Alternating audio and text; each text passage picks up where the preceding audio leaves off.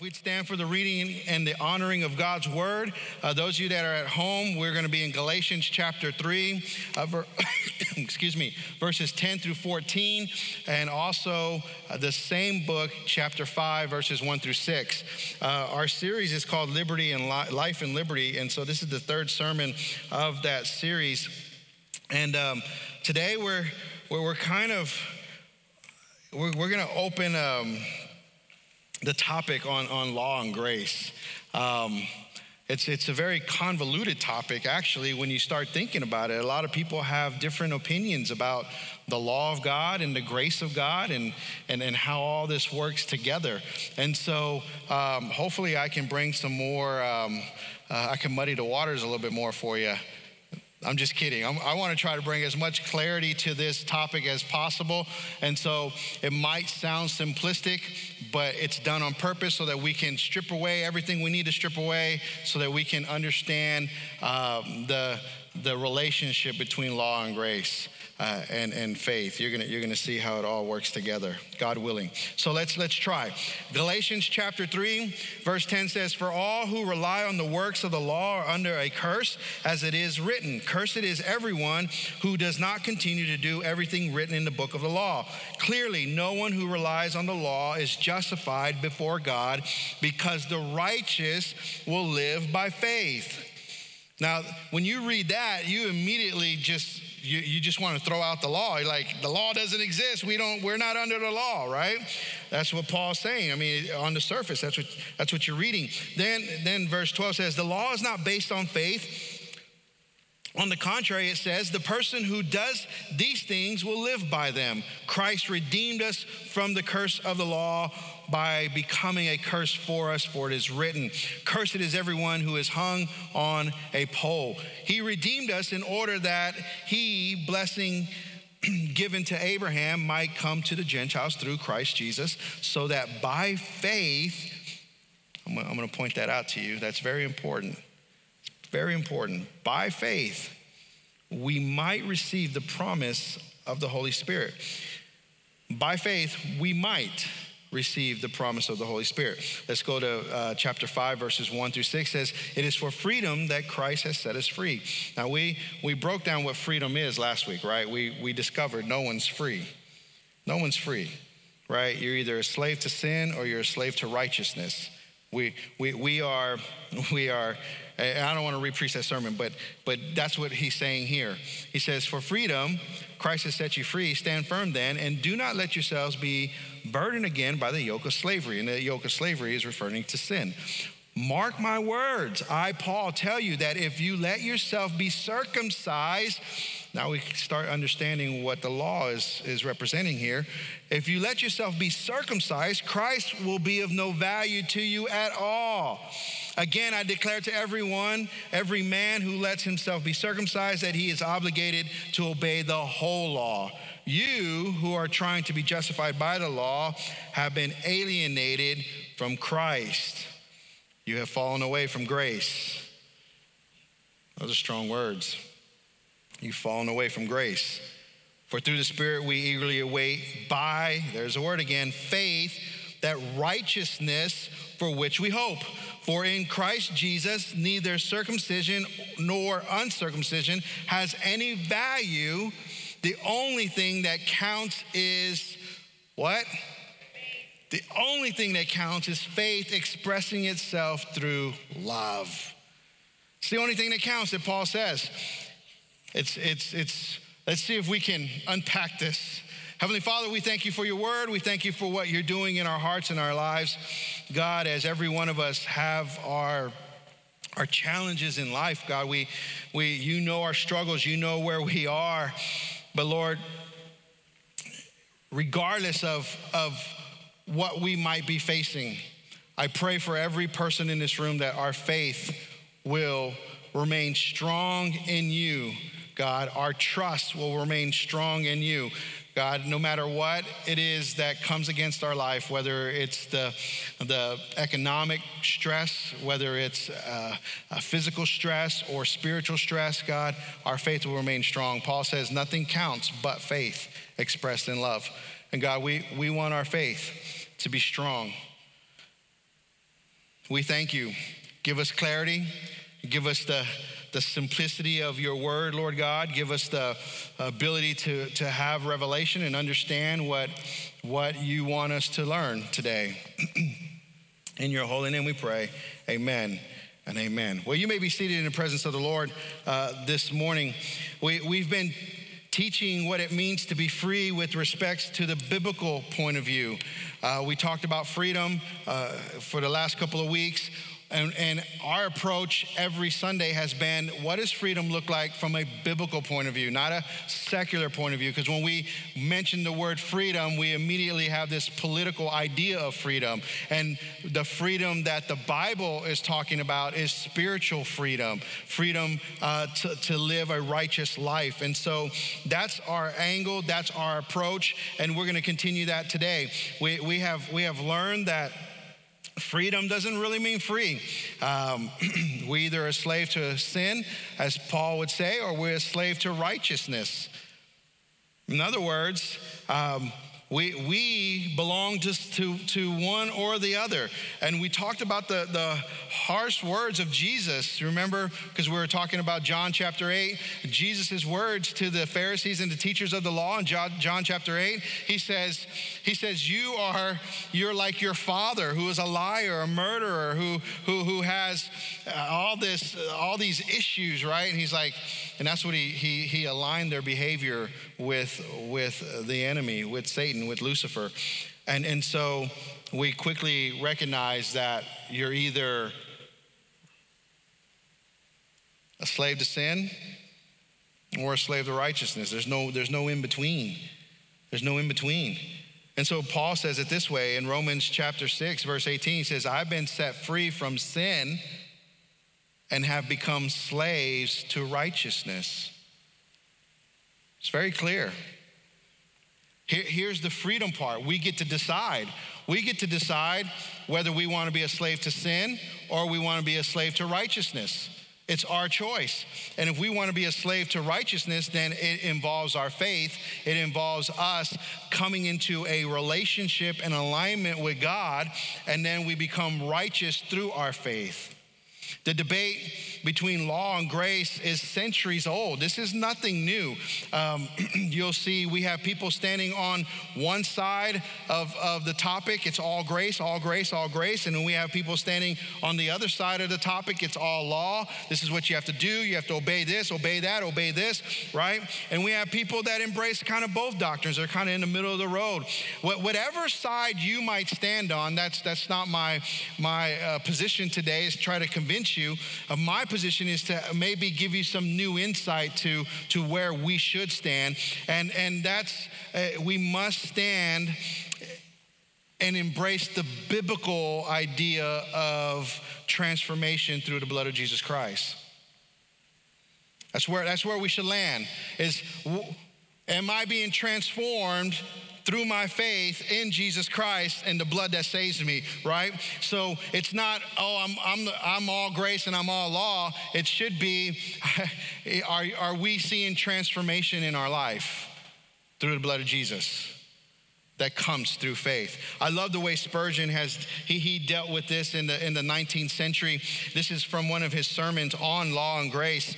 Um, he says this. He says there is no point upon which men make greater mistakes than upon the relation which exists between the law and the gospel.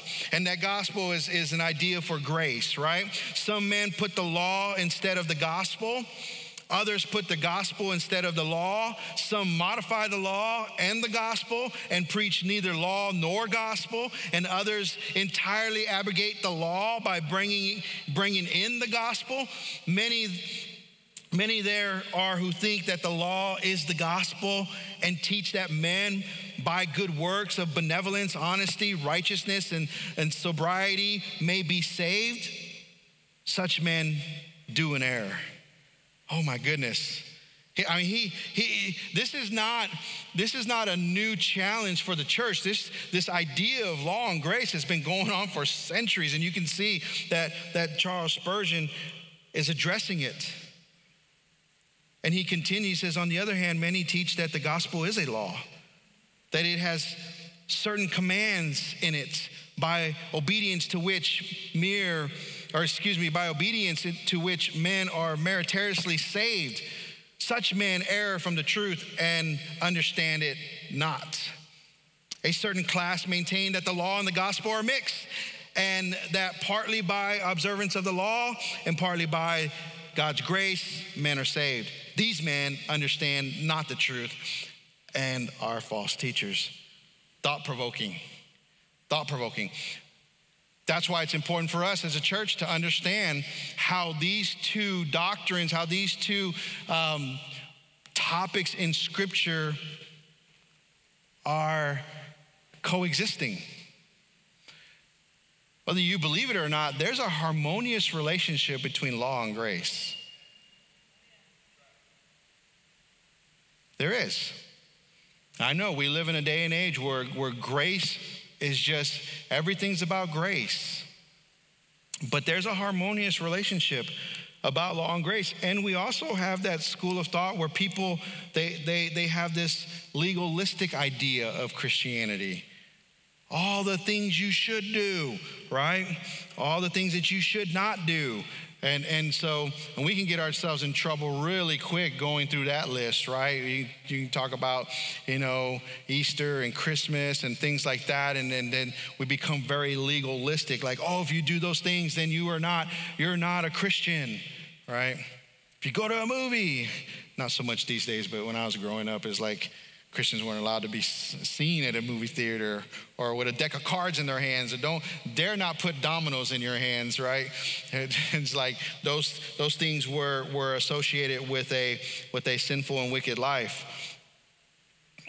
So here's the challenge I want to present to you Are we called to live by the law of Moses or by the grace that comes through faith? I think that's the question. I think everything boils down to that. Are we called to live by the law of Moses, or are we to live by grace that comes through faith? And, and the standard response every time I get into a, a, conversation with people about law and grace, nine out of 10 people are gonna say grace. Their response is, we're gonna live out of grace eh, because that's, they read scriptures like I just read to you out of Galatians and they hear Paul's words say, listen, if you live by the law, then you are cursed and you've alienated yourself from the law, from, from Jesus. And so they have this, this surface level idea of what the law really is But let's, let's bring it home for a moment. Let's say you try to live outside our, our, our laws here in America. Is it possible? Well, sure, it's possible, but then you're going to get yourself in trouble. You, you can't do it. You can't live outside of the laws that we have as a society. If you want to go steal something, you're going to go to jail. If you want to go, uh, you know, uh, beat up someone, you're going to go to jail. If you want to, if you want to, I don't know, do something that's illegal, speeding. If you want to speed, you, you won't go to jail, but, but you're going to get a ticket. You violated the law. You have to live by the law.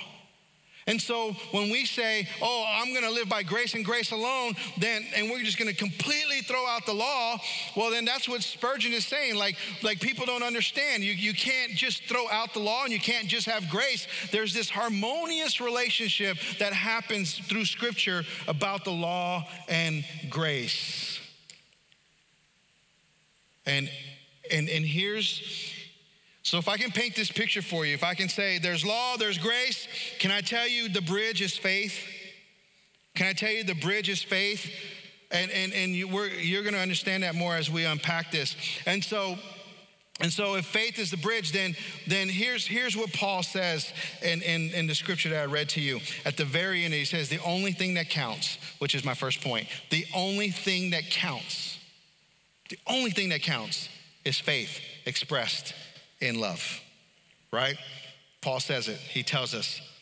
And the people, so let me give you some background here. The people of Galatia, Paul's, he, you know, he's a missionary, right? So he goes and he plants churches and he's and he's spreading the word of God.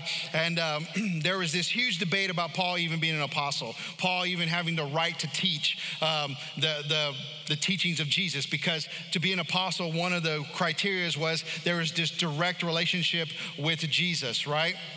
And so Paul, he, he, he handles that debate very well if you read through his works. He handles why he calls himself an apostle because he gets a revelation not from man but from Jesus Christ himself, right? And so and so we see now Paul rises to the surface here and he's now the apostle, the the the preacher, if you will, the pastor to the Gentiles a whole group of people that are now going to be exposed to the gospel of Jesus Christ at this time, right? We know it as the gospel of Jesus Christ. They know it as Christ crucified and resurrected, right? Hadn't been written yet. Paul's writing it, he's living through it. So he goes to this, this one little na- this one little city, and it's called Galatia. And there's these Gentiles there, and the, and they were pagans. They they lived as pagans, and so that meant that that they had all kinds of gods. They they believed in multiple gods. And so here's Paul trying to teach them. Listen, if you want to believe in the real God, the God of Abraham, Isaac, and Jacob, this is the way to do it. It's through faith. You believe that Jesus died on the cross for you and you shall be saved. That's what he's teaching them. And so these groups of people are now brought into the family of God and they meet another group of people that are part of the family of God. And the other group of people that are part of the family of God are the Jews who have history with God they have all the, the religious um, practices that have been given to them by Moses and the prophets. So you have this group of people who have, who have this history and this knowledge about the God of Abraham, Isaac, and Jacob. And then you have this other group of people who have no idea. So they come into the flock, and then this group of people immediately tell them, okay, so now that you're saved, this is what you have to do. You have to be circumcised. And Paul, he's, he's, he's losing his mind on this. It's like, why do you have to be circumcised? Well, again, I feel like we're, we're, we're in a little lecture class, but I, I think it's good. It's good for us, right? So here, here's the thing. He says, you have to, the Jews are telling them, right, that you have to be circumcised to be part of the family of God. Why? Why did they tell him that? Well, that goes all the way back to Abraham. Do you remember when God told Abraham, Hey, Abraham, I have a covenant for you. And in this covenant, there's, there's going to be a sign of the covenant. And the sign of the covenant is this token, right? He tells him that in Genesis. You can read it for yourself. And so here's the sign of the covenant you're going to have to circumcise all of the males, all, all the men in your, in your clan, even the foreigners, those that live with you they're part of, they're going to get circumcised. That's the sign that you're part of the covenant. Now, if you're a Jewish person or a Hebrew, right, you're growing up with the sign of the covenant, and so every male in your in your household is circumcised, and now you have the Gentiles trying to come in, and they're going, wait, you can be part of the family of God. There's not a problem with that, but you have to be circumcised. And Paul's like, no, you can't, because that's not that's not why Jesus came to die. Jesus came to die so that our hearts the faith in our hearts towards Jesus and who he is, being the Son of God, removes us from having to practice. So that's the issue. That's the challenge. That's where we are in Galatians right here. Is, is they, they want these new believers to be circumcised. That's what they want. Like, yeah, be part of the family of God. Come in, but you have to be circumcised. And Paul's like, no, you don't have to be circumcised. That's why the only thing that counts is faith. He's like, neither circumcision or uncircumcision has no value to God. Value in what in what way? He's meaning spiritual value. Has no value to get you to heaven. In other words, you could be circumcised and not get to heaven. You could be uncircumcised and get to heaven. Like that's what Paul's trying to teach them, and that is what he's teaching them. And so for us that are reading the scriptures, we're going, "Oh, that means the law is bad. The law is no good." Well, let's get acquainted with with the law for a minute, right? And and here's the here here's here's the original the original uh, law, and that's the Ten Commandments, right? We get that that on Mount Sinai, right? The children of Israel come out of Egypt, and here's what God says to Moses when he's there on the mountain. He says, Thou shalt not have no other gods before me, right? Boom. Thou shalt not make a graven image. So now God's laying down the covenant, the law that he wants to have with his people. Thou shalt not take the name of the Lord's, uh, the, the name of the Lord in vain. Remember the Sabbath, keep it holy. He says, honor your father and your mother says, Thou shalt not kill, thou shalt not commit adultery, thou shalt not steal. And so when you look at the Ten Commandments, you, you see that you can divide them into two categories the relationship with God and relationship with others, right? First five deal with God, second five deal with the relationship with others. Now, after reading the Ten Commandments to you, Thou shalt not have no other God before me. Thou shalt not make a graven image. Thou shalt not take the name, the Lord's name in vain. Remember the Sabbath. Honor your father and mother. You shall not kill. Don't commit adultery and don't steal.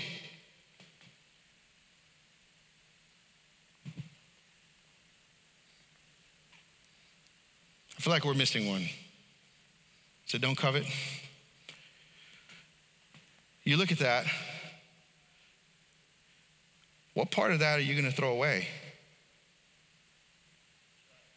What part of that law are you not going to obey? You should have no image before God. You Shouldn't use his name in vain, right? You should honor the Sabbath. hey, hey, you don't, you don't, you should honor your parents. You should, you should uh, not steal, not commit adultery, not covet, right? Should, like, tell me what part of that law are we to throw away? Are you not to obey? You can't.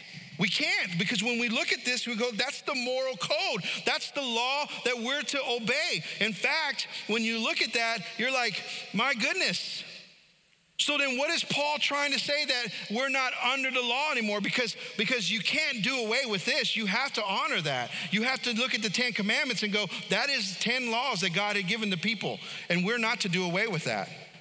There's no way that you can convince me that we're to not obey the Ten Commandments just because we live under grace. Because you are. So here, so here, let me unpack it a little bit more for you. So, so the, com- the commandments in the Old Testament, they, they, we can divide them easily. So there's the civil laws that God has for his people, right?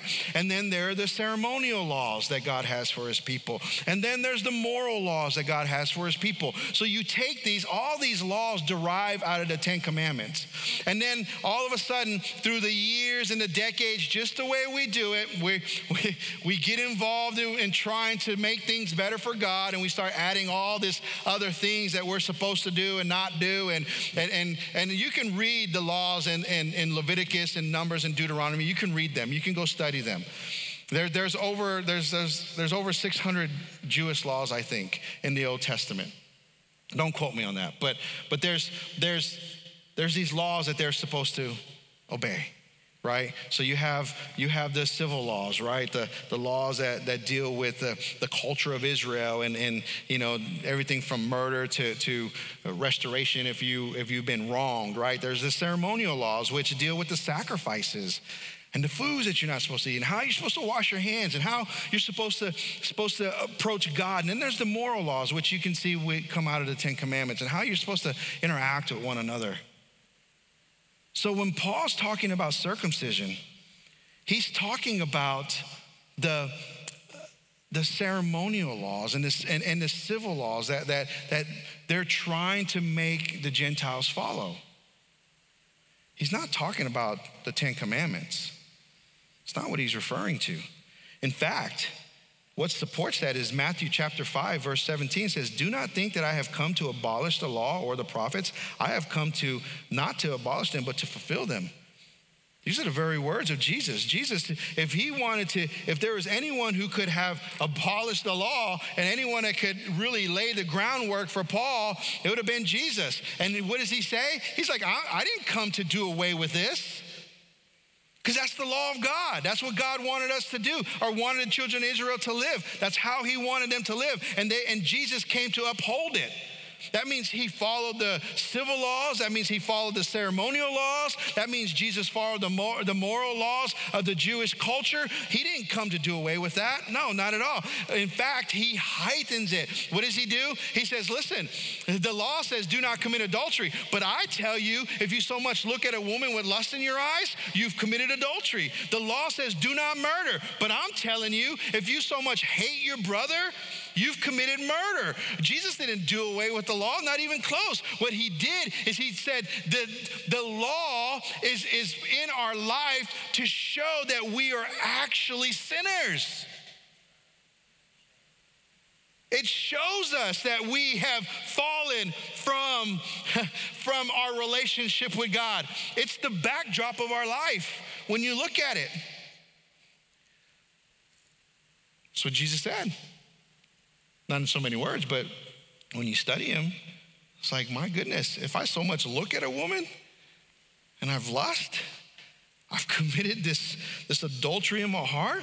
He's saying, listen, it's, it's, it's not about the actions alone, but it's about the attitude. It's about what's going on in here and in your mind. Jesus really points that out when he says, You, you hate your brother, you've committed murder. He really pointed out, like, there's no other way to interpret that other than the fact that Jesus cares about my, my thought life. He cares about my emotions. He cares about how I am interacting with one another.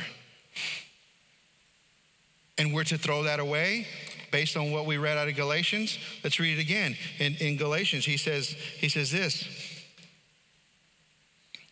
says, Let yourself be circumcised. If you let yourself be circumcised, Christ has no value to it all.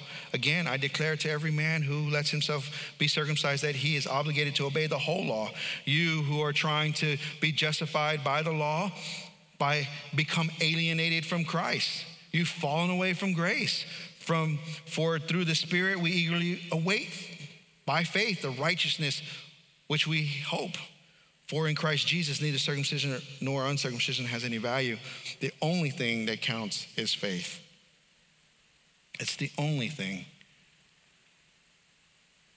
So I want to I want to tell you and teach you here that in Galatians, Paul's not referring to the law that we read from the Ten Commandments. He's referring to some ceremonial laws that that require all males to be circumcised because they think that if you're circumcised, that immediately puts you in right relationship with God by actions, by traditions of men. And Paul saying, no, it doesn't. What puts you in right relationship with God is your faith. Your faith puts you in right relationship with God, not your actions. Are you with me?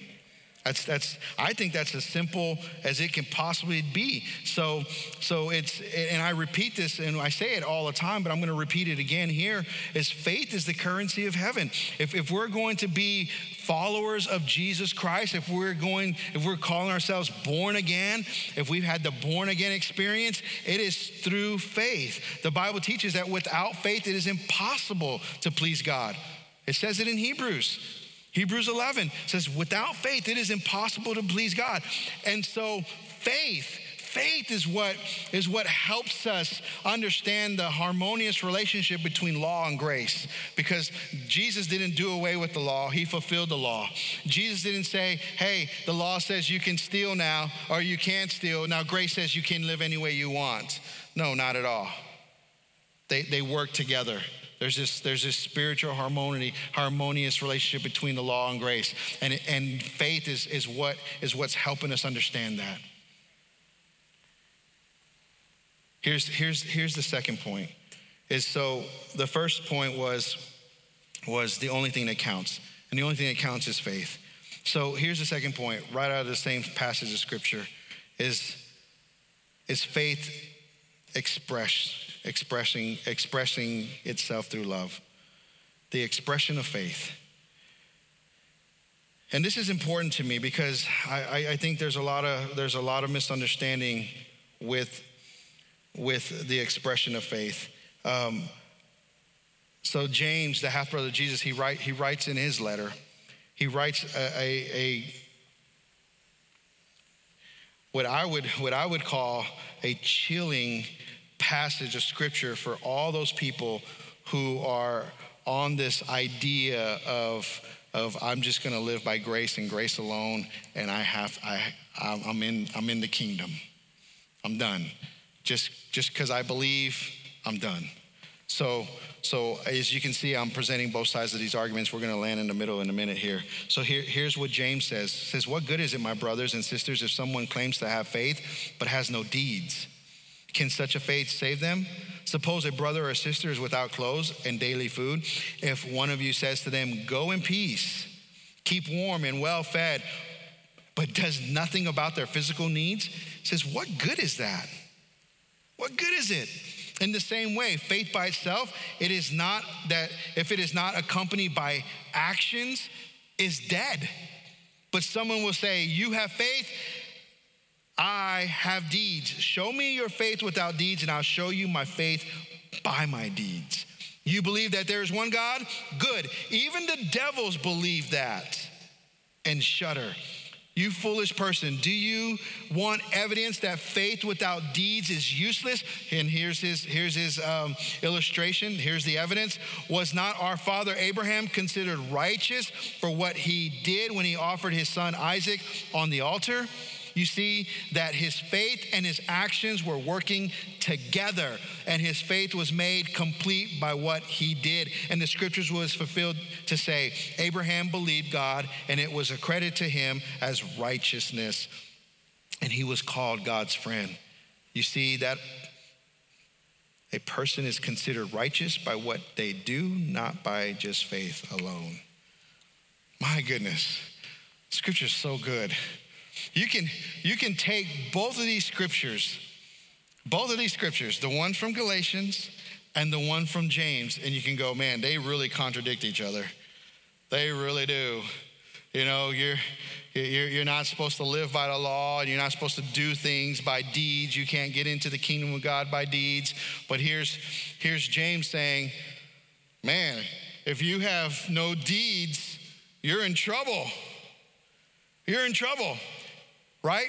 So here's, here's the challenge. If we're going to be good students of the Word of God, if we're going to be good scholars of the Word of God, you have to keep everything in context. You have to keep everything aligned to, to what each author is trying to communicate to their recipients. And that is so important for us. If we try to t- say, well, James said this and Paul said this, well, what's happening in Galatia and what's happening in Jerusalem that, that, that James is writing? What's going on, right? So it's so critical for us to understand that because they're not contradicting each other. In fact, if you look at, at, Paul's writing, he points us to faith. He says it's all about faith. It's not, it's not about works or deeds or circumcision or any type of ceremonial law that you can follow or civil law that you can follow that gets you into heaven. What gets you into heaven is faith. That's why he says what matters most is faith expressed by love. And here's James saying the same thing. He's like, if you truly have faith in God,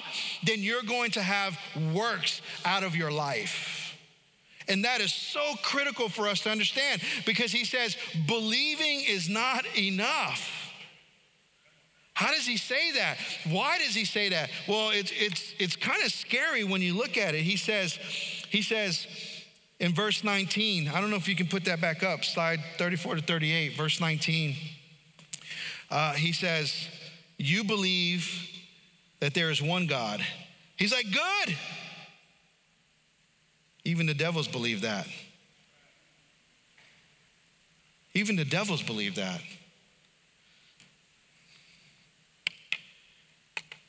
Why is that important to us?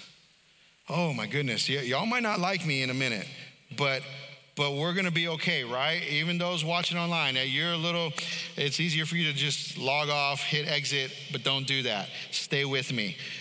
The argument James is presenting, it's, it's compelling, and, and you can see that James and Paul, they meet, they meet at the bridge of what I told you, faith. They meet there. Paul says the only thing that counts is faith, expressing itself by love, that we eagerly await by faith. James says it's faith Faith is the thing that's going to motivate our actions. Faith is the thing that's going to cause us to be called righteous, like Abraham. He gave us evidence to it. And so when you keep it in context and you keep it to what, what the scripture is teaching us, if we're going to live a liberated life, if we're going to live a life that says where the Spirit of the Lord is, there's freedom, if we're going to live that life, if we're going to live the life where it says the, the anointing of the Lord breaks the yoke, we're going to live that life, you're going to do it through faith and nothing more. That's what you're going to do it through. And that is so critical for us. But here's, here's what comes with faith the expression. Paul just he sums it up with one word. He's like, he's like the expression of faith. James gives us an idea of what expression looks like. Are, are, you with me? So, like, he says the expression of faith that comes through love, but James starts breaking down what this expression looks like. The expression is if you see someone in need and you tell them, Oh, I'm going to pray for you, and you just go send them on their way, there's no expression of faith there. If, if someone is, is, is, is burdened and brokenhearted, and, and you're like, Oh, I feel for you, but you're not, you're not carrying the burden with them, there's no expression of faith there. But when there's an expression of faith, then, then not only are you going to meet the need of the person that has need, but you're going to go the extra mile. Here's how Jesus says it. He says, "Listen, if someone if someone needs uh, you know your coat, then give it to them. Then give it to them. That's expression of faith. That's the expression that, that the scripture teaches us to live by. That's grace. That's what grace is. That's what it looks like. It's, it's, it's out of our own way and letting the Spirit live through us, right? So, expressions of faith are things like evangelism. When it's an expression of your faith, you're sharing the gospel of Jesus Christ. As David said, when he's talking to those people, can we just pray with you? And they're losing their mind because why? They, they think it's the end of the world. Could be the end of the world. And they don't have this relationship with God. They're acknowledging that, that their spiritual life is disconnected from the Lord. They need an expression of faith that comes from you. There are people that you are in relationship with that, that you can express your faith Works like caring for the poor. That's an expression of faith. Works to building the kingdom of God. It's an expression of faith. Generosity is an expression of faith. Love is an expression of faith. Hospitality is an expression. Are you getting this? Are you getting how this works? When our when we say that we are followers of Jesus Christ, there's an expression to our faith. Let me tell you how Abraham expressed his expressed his faith. James told us. Jesus, I mean, God said, Abraham, go and sacrifice your son. Here's the expression of his faith. He loads up and he goes on a journey with his son. That's an expression of faith. You remember when I told you earlier when we were taking the tithe? I'm like, the tithe, the, the resources of your life, giving it to God is an expression of your faith.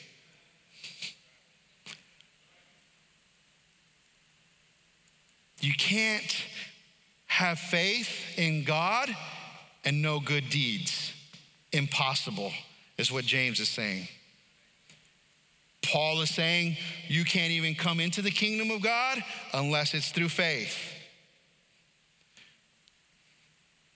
So those of us that think that we can just be part of kingdom of God and do no, no work in the kingdom of God, we're deceiving ourselves. We're like the demons who believe and shudder.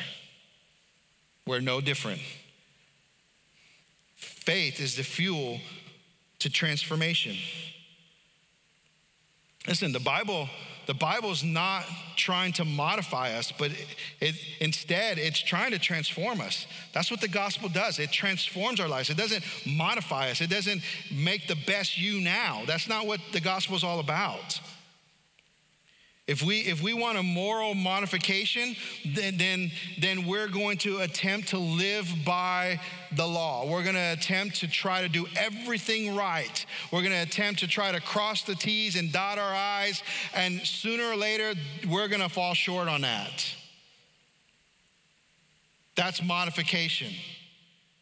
Transformation is this relationship that happens through faith. When you believe in God, when you trust in God, and your faith is activated and saying, I believe that Jesus is the Son of the living God, then there's this transformation that happens in our life. The Bible calls it sanctification. There's this, there's this moving from glory to glory. You are now a different person. And, and we see this image in, in Jeremiah, you know, when the potter's at the wheel, we see the clay that's marred. We see, we see the potter working, and then the clay, it, it becomes, it becomes unusable. But God says He's gonna use the same piece of clay and He makes it into a new vessel. That's the idea of, of, of being born again you're the same piece of clay that's being made and transformed into a new vessel. You're not modified, you're transformed. Paul says it this way He says, For anyone who's in Christ Jesus, the old is gone, the new has come. You, you are a new creature. I love the way C.S. Lewis puts it. We're in, and we're coming to an end here. If, I, don't, I don't know if we're playing music at the end of service these days. Are we doing that? Because I know we can't. I don't. I want us to pray for one another, but but I don't. I don't want to really get us close together. But uh, if we are, then the worship team come. If not, then oh well. But here, here it is. I, I love what C.S. Lewis says in his book called Mere Christianity. If you've never read anything from C.S. Lewis, pick up this book, Mere Christianity, and and and his thoughts are just challenging. You, I think you'll enjoy him. One of, one of my favorite authors to study. And he said at the very end of his book, he has this, he has the title of this chapter called Nice People, New Men.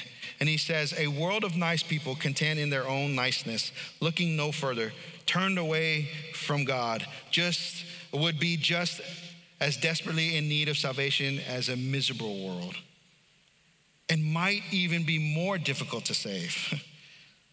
Think about that. That's like Jesus saying that it's hard for the righteous to get in. I mean, the, the a rich person to get into the kingdom of heaven. It's like they're hard. It's hard for them to be saved. Uh, you ever met a nice person who thinks they're a very good person and they're like they don't need they don't need salvation. They they're a good. They're good. That's what he's saying there. For mere improvement is not redemption. Modification, right? Mere improvement is not redemption, though redemption always improves people, even here and now, and will in the end, improve them to a degree we cannot yet imagine. God became man to turn creatures into sons, not simply to produce better men of the old kind, but to produce a new kind of man. Why goodness? Isn't that, isn't that amazing? Like, like what we're learning here today is I don't have to live by a, a list of rules, but there are a list of rules that keep me in check. And the reason I don't have to live by a list of rules is because my faith in God is going to check my heart when I start violating these rules. No one has to tell my children they've broke a rule in my house. No one. My children know when they've done something to violate the rules of the house. And they know it to the point where if we if I'm not home and I come home and, and I can just look at them and they I just know that they did something that was in violation to what they've been taught right? You have that ability with children. It's like, what did you do? Like, what? No, what did you do? What? Don't what me. I can see it all over your face. Like, what did you do? And then they tell you, right? Usually has to do something with with their horrible driving like I hit a pole or I scratched the car and I and, and you know how I know? Because when I when I get out of my vehicle and I walk past theirs I always do this this little car check right? I'm like okay that's a new scratch. That's a new bump. Like where like where, where do, how are these kids driving? Running into curbs hitting things. And so I walked in and I'm like Amber there's there's some new scratches on your car. She's like I know. I'm like well, if you know like how did it get there I don't know. I just, I just, it just showed up. I'm like, just showed up. One day you just woke up and there's scratches on your car. That's how it goes. It's like, no, it didn't just show up. You were somewhere, you did something, you hit something, you rubbed against something. Like, you know, she knows. She violated. She did, she wasn't, she wasn't a good driver. yeah, like poor Amber. Everyone's making mental notes. Do not let Amber drive your car. That's what you're saying. In parking lot, yes. But when I come in, I can tell the immediate engaging, right? Why? Because we're in, we're in a we're in a covenant relationship. We're in an intimate relationship. She's my daughter. I'm her father. It's the same with God. When you engage your relationship with God through faith, it's called being born again. You are now in this relationship with Him that that when you start reading his word and studying his word, things start just challenging your life. And it's like the father coming into the house going, Why is there a new scratch on the car?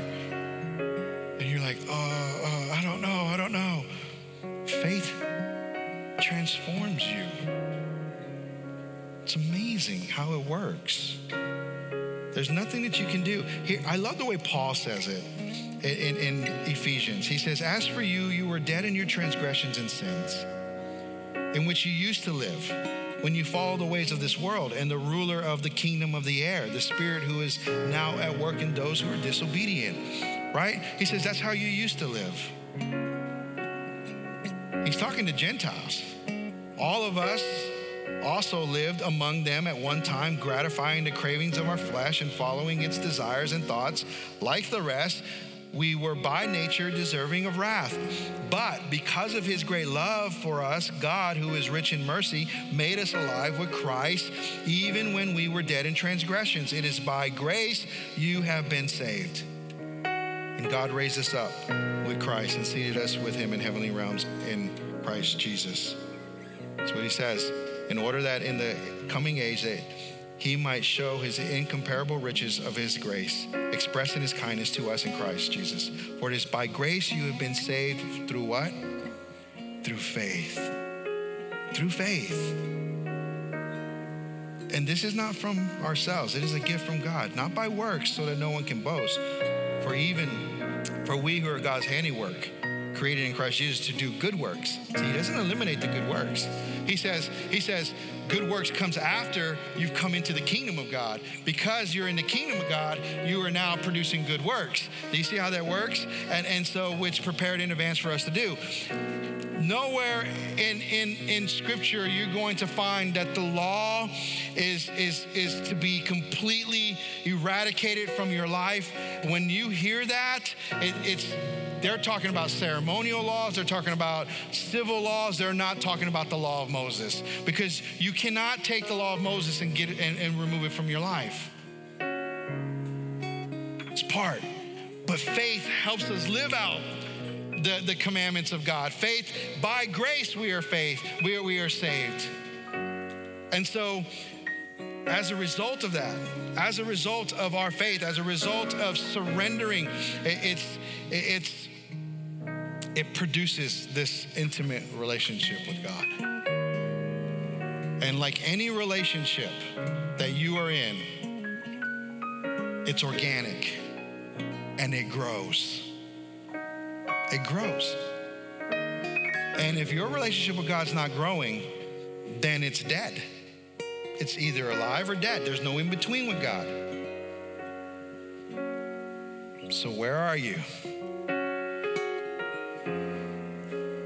See, living, living in liberty and having life is having faith in God, trusting Him in every aspect of life. And when you do that, it brings this freedom freedom from sin and death